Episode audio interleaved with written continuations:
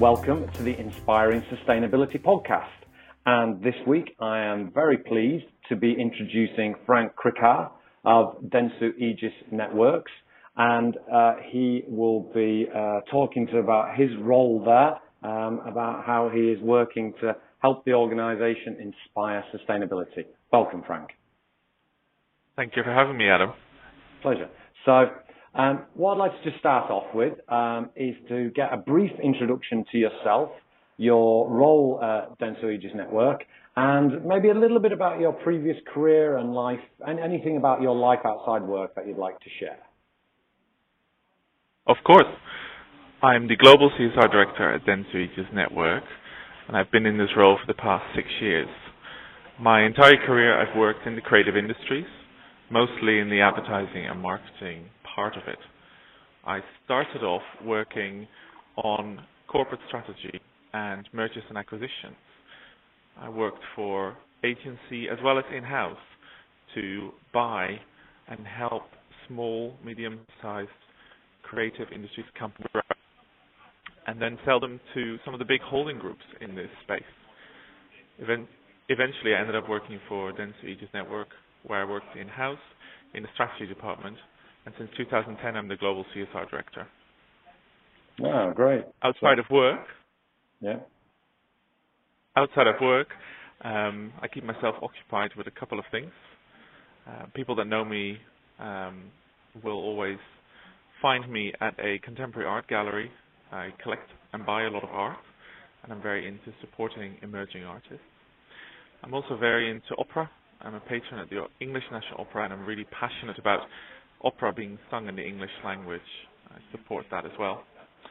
And the last thing where you can find me is doing some of my own work, volunteering in school as a governor, uh, as well as with a charity called Think Forward to help um, mentoring for secondary school students into either university or work.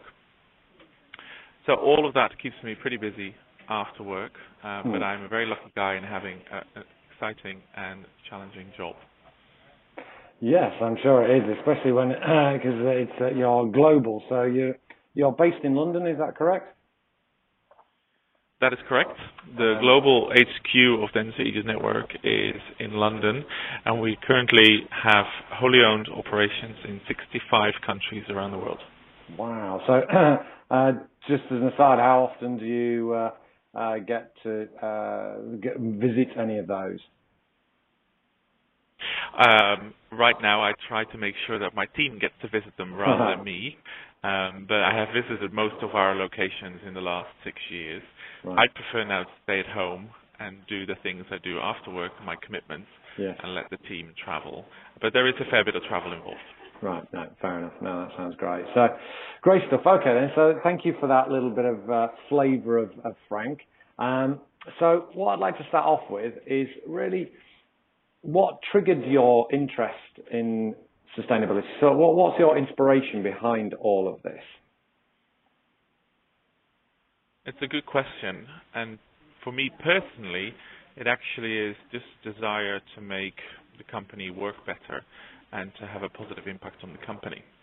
I didn't study sustainability or CSR at school or university, and I basically did an internal move from the finance and strategy department to the newly built sustainability and CSR department in my company. So what really appeals to me in sustainability is that ultimately the work that you're doing is to make the company better, whether it is for the people that work here, uh, the people that want to work here, whether it is for our clients, some of the suppliers in our supply chains, or if we look at um, our impact in the world, both environmentally and socially. What I'm really uh, inspired by is making the company uh, better. Uh, if that sounds perhaps not related to sustainability, it is because it isn't. As I said, it was an internal move and had to learn a lot about sustainability and CSR moving into this role. It's been very inspiring to get to know the details of this industry, um, and I think I would probably give a very different answer to that question uh, in about 10 years from now, once I've been in this industry for a lot longer. Mm, no, that's great. So, because how long were you in uh, the creative industries before your move in the creative industries into the sustainability side of it? I've worked in the creative industries industry for 11 years now, and I spent the first six years working in strategy, uh, corporate development, mm. M&A roles before moving into into CSR. So it's probably equally split right now, and I think it reflects a wider trend uh, within sustainability and CSR, where we see a number of people um, coming up through the ranks internally in businesses and becoming mm. active in sustainability and CSR rather than hiring experts in from the outside. Yeah, no, I think that's uh, it's important to uh, get that knowledge because do you feel that the the or particularly because you were working on the strategy and part of your role in the mergers and acquisitions was to get to know the companies, I'm assuming. Um, did you feel that? Did you find have you found that quite useful in uh, your journey to kind of how you're trying to inspire sustainability for your colleagues? Absolutely. There are actually two elements that I found incredibly useful. One is the in-depth knowledge of the organization before going into a CSR sustainability role. So I knew and I know how the company makes money, how it works, the corporate strategy, what it's trying to achieve, not just because I've read it in a magazine or I've had a presentation on it, but because I've worked in it for so many years. But I think the second thing is, and this is particularly important in creative services industry, is having the personal connections and the relationships. Mm. I knew the CEOs of the countries. I knew the regional and global management, and I knew how to work with them to speak their language and to move them to do something about CSR for the first time. Yeah, yeah, no, that's that's that sounds really great. So, with this, uh, with that kind of background, what on a, either historically or on an ongoing basis, who and or what do you get your inspiration from? I get my inspiration from two areas. Um, as I said before, my team uh, and my friends will tell you that I'm quite often to be found in museums or modern art galleries or contemporary art galleries. So mm. number one is making sure that I carve out the time to do these things. In particular, I like doing Friday morning breakfast in a different place, uh, in a gallery or in a museum, mm. um, just to take yourself out of the day-to-day um, treadmill of all the work that you have to do, and to look at some art, to take a break, and to really refresh your mind and get some inspiration. The second thing for me really is some of the other people um, that work in this space, my team, but also some of my peers in other companies. I really value the connections that over time I've built through industry initiatives. In our industry, it's called the Media CSR Forum, and hearing what some of my colleagues in there are doing in their companies is absolutely inspirational. And I am not afraid to say that I am very keen on making sure that I listen and learn from what they do and try those things in our company as well. Yeah, great. So the uh, actually one thing that I think um, people will be familiar with uh, listening to their peers and, and getting inspiration from how they're doing it. But could you tell me a little bit more about, uh, you know, when you go to a, a gallery on a Friday morning, um, what is it that kind of gives you that inspiration uh, from from that? That because that's quite a personal thing to you, and I'd just like to learn a bit more about that. Absolutely, and I think for everyone, there's two things to consider. Number one is the most important thing, the break from the day-to-day routine. Mm. Very easy to come in in the morning, sit down, have your tea or coffee, and there's 27 emails to respond to, there's this process, there's that request, just to put that on hold for a moment, not to open that Outlook inbox mm. and to be somewhere else is incredibly important. To break that routine and those incessant demands, be somewhere else. So that's number one, and that means people can do it in many different ways. You don't have to go to a museum. You could say, okay, I'm going to a concert in the evening and I'm leaving work on time to do that, mm. or I'm going to go volunteering, or I'm doing a long run in the park. It is that break from the routine. Yep. For me, however, the second thing is um, particularly when it comes to art, it makes me focused in a way where I can't really think about anything else. Um, this really helps me to break some of the constant uh, patterns that I have in my mind, thinking about solutions, coming up with new ideas. And by visiting a gallery, trying to understand somebody else's work and how they see the world and what their interpretation of the world is, that is a good challenge and a good exercise for me to take a break um, and to really step out of that routine and the normal patterns of thinking that you have every day in the office.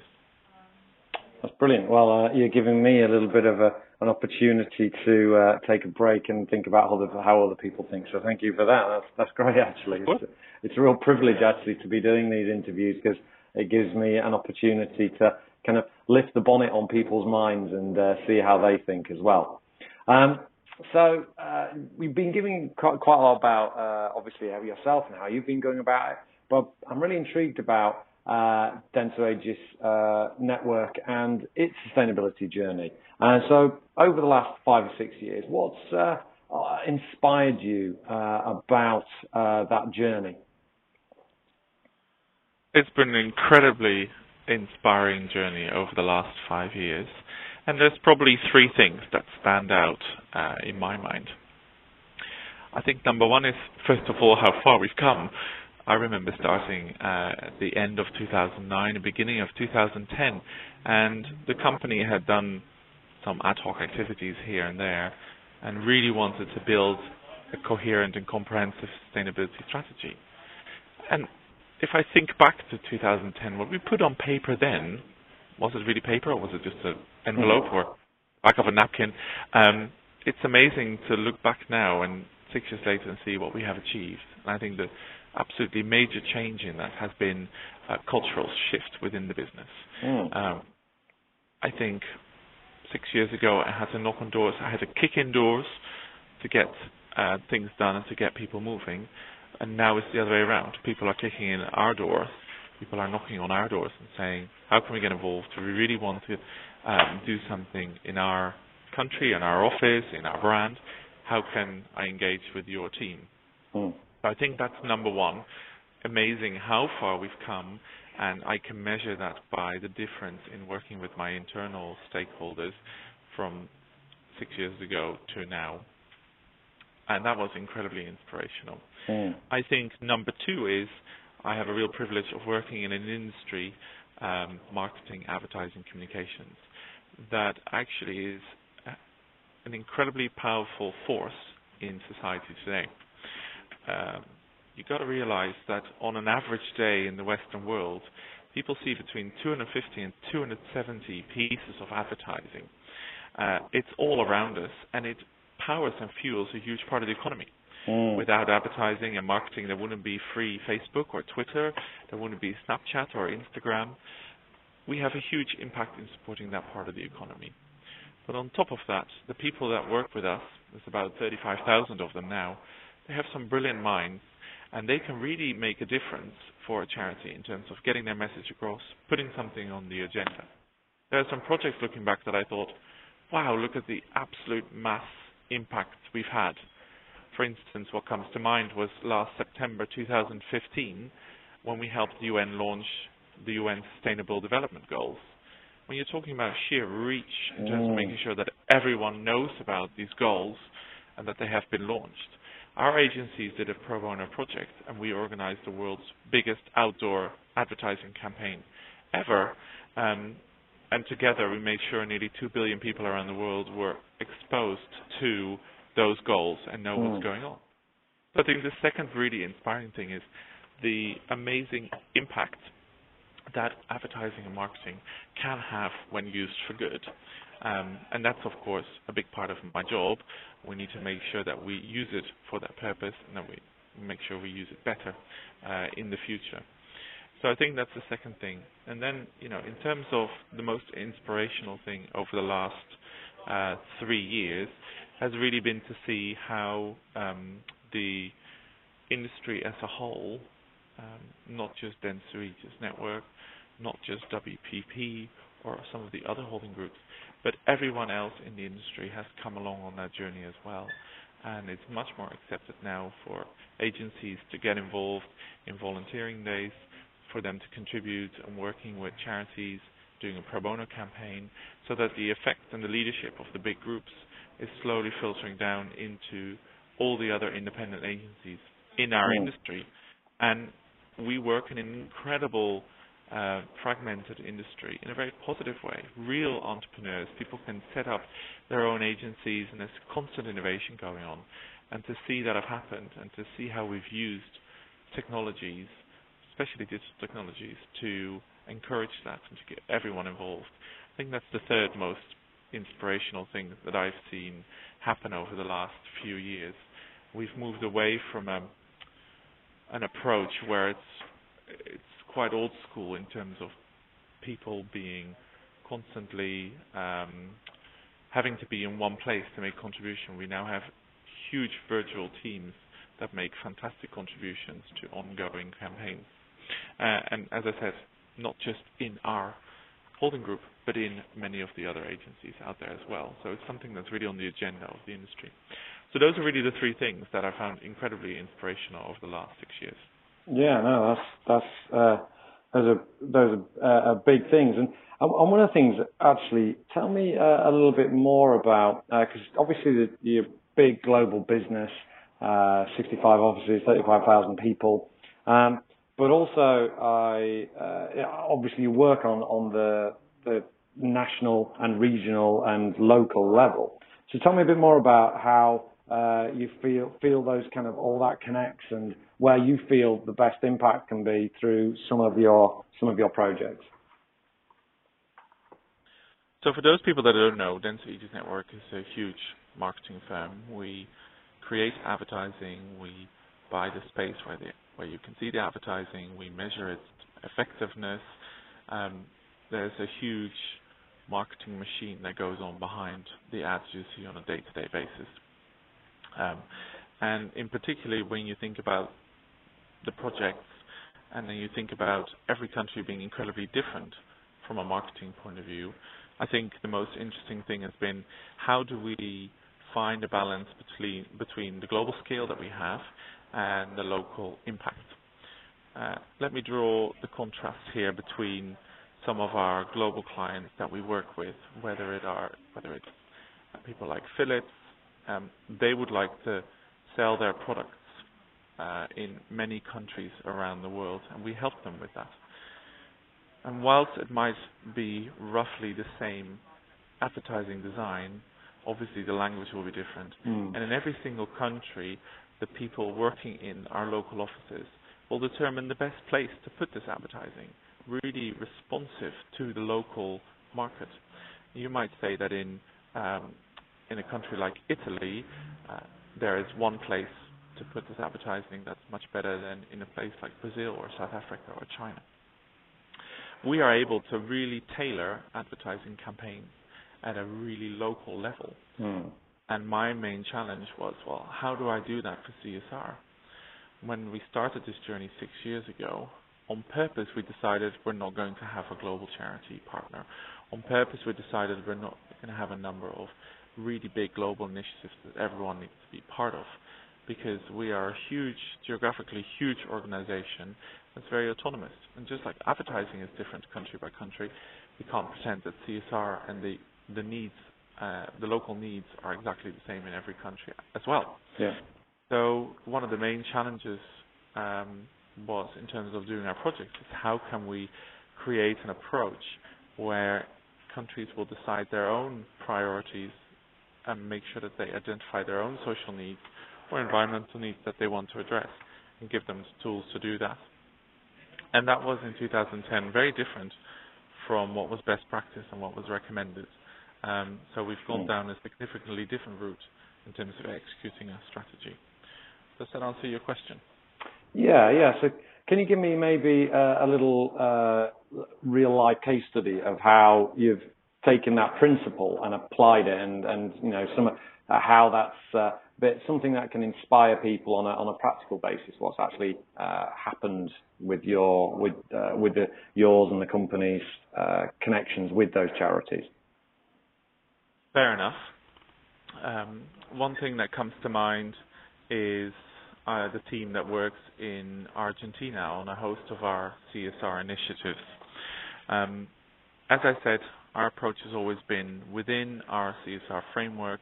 Every country is free to choose and support the small, medium-sized charities that they select locally. So the Argentinian team adopted a charity that works with a local neighborhood in Buenos Aires, and they sat down with them and said, okay, well, what are the specific needs that this neighborhood faces? And there are issues around young people in terms of developing different languages, lack of recreation facilities for the children, um, you know, classes for kids and parents after school. And so we then said, okay, well, these are the locally felt needs. What can we put in place to help that? And so over the past couple of years, we've developed and built football fields. We've done football tournaments with the kids. We've done English mentoring and English classes where our people volunteer and go into the community and run those. Mm. And it has a huge direct local impact. And from a central head office, it is my job to make sure that I work with that team in Argentina and make sure that they have the tools and the knowledge to execute that. I think looking now at five years later, what we've seen is that um, they eventually got really well known for some of the work that they were doing. They had an audience even with the Pope, who is an Argentinian, wow. to present some of their charity work that they that they have done. Um, and recently, they have moved into doing advertising campaigns to really raise awareness of some of the key issues that um, address, that affect this particular community.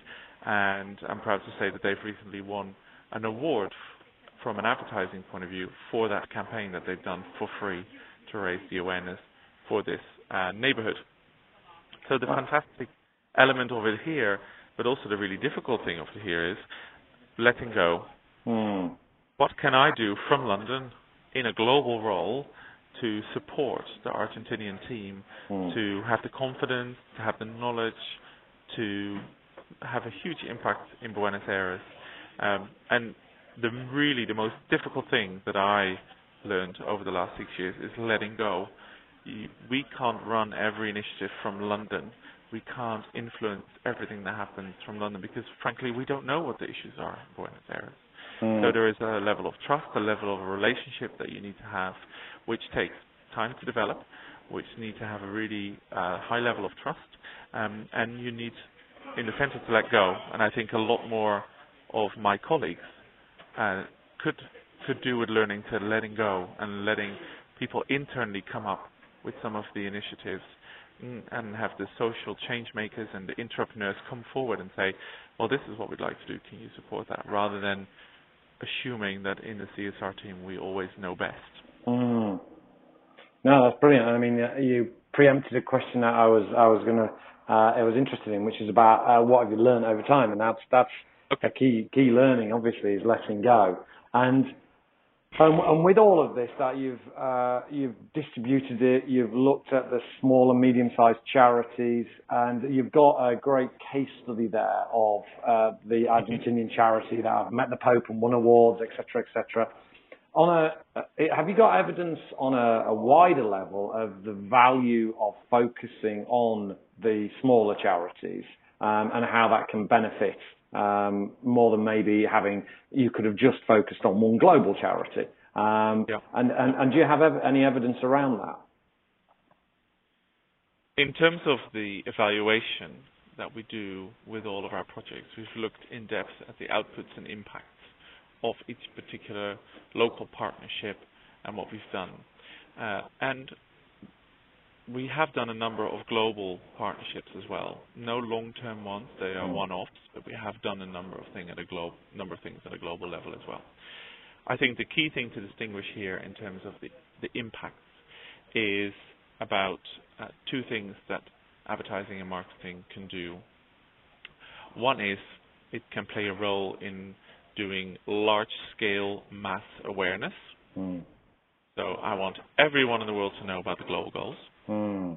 And the second thing is uh, to make sure you achieve behavior change, mm. which might be I want everyone to buy this product from Philips. And those skills, those are skills that we have in-house, but they are both um, only relevant in certain scenarios. So when I gave you the example of the work we've done for Project Everyone with the Global Goals launch, mm. That is about mass awareness. That you do at a global scale and you get it out as far and as wide as possible. And all you need to make sure is you get it in front of people and they, they will see change. So the impact there is we can see a noticeable difference in the knowledge and the awareness on the Sustainable Development Goals amongst the world's population. When I talk about the local partnership that we have in Argentina, it is not so much the global awareness piece that is important. It is how do we make sure that we achieve local behavior change? How do we make sure that kids don't drop out of school, they don't get into trouble after work? How do we make sure that they are inspired by role models and pursue mm. further studies and start working?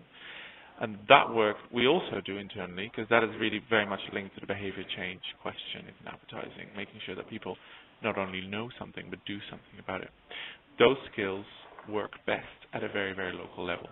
We cannot achieve behavior change at a 2 billion people scale you have to do that per community, per country, per city, because everyone has different motivations for changing their behavior. Mm. So when we measure those impacts, what we look at then is how have we given the charities the ongoing and sustainable communications capability to drive that behavior change, to make sure that they can look beyond immediate communication and fundraising to actually making sure that this is a long-lasting and deep impact.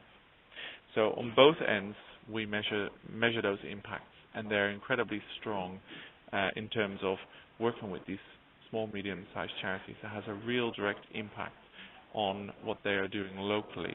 But we can't and we shouldn't compare them to mm. a massive global campaign like Global Goals.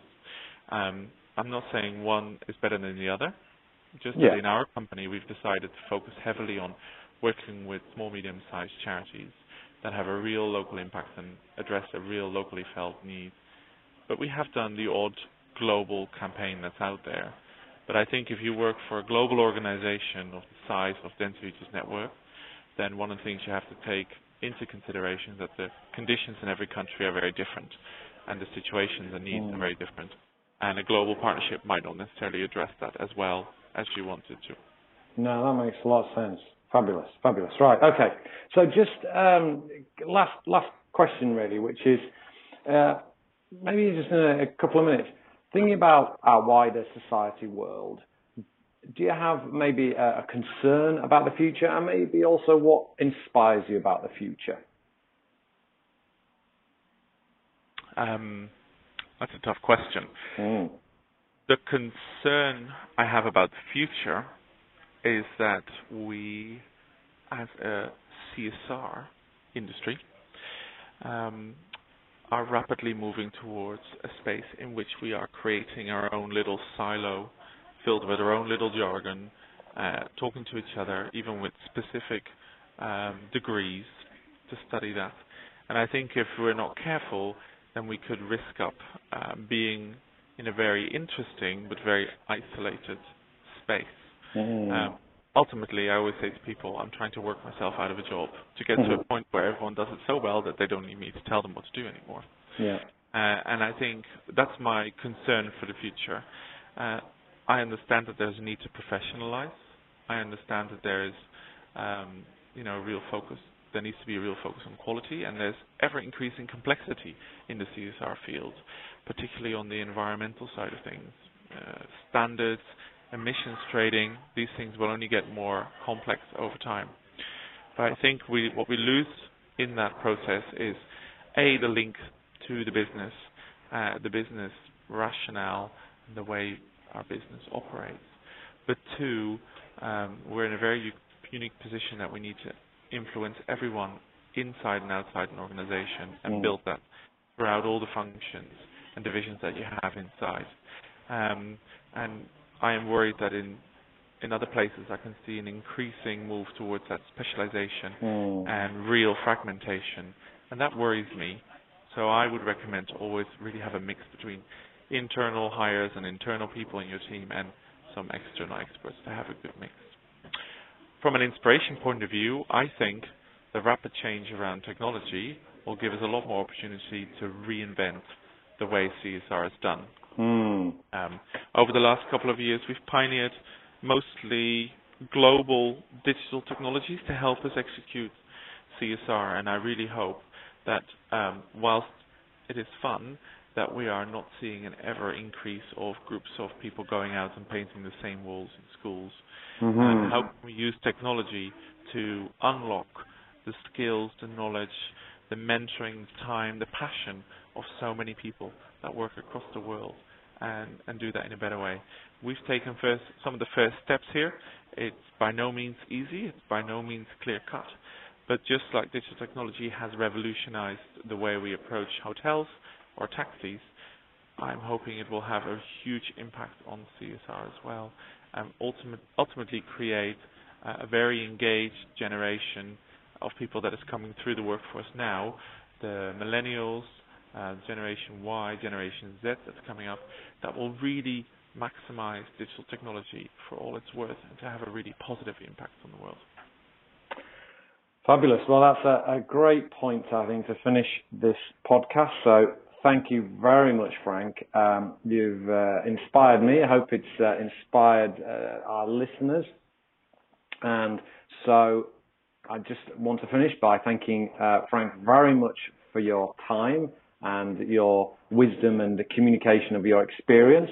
And um, so uh, just uh, finish off by saying thank you, Frank. My pleasure. Thanks for having me, Adam, and good luck. Thank you.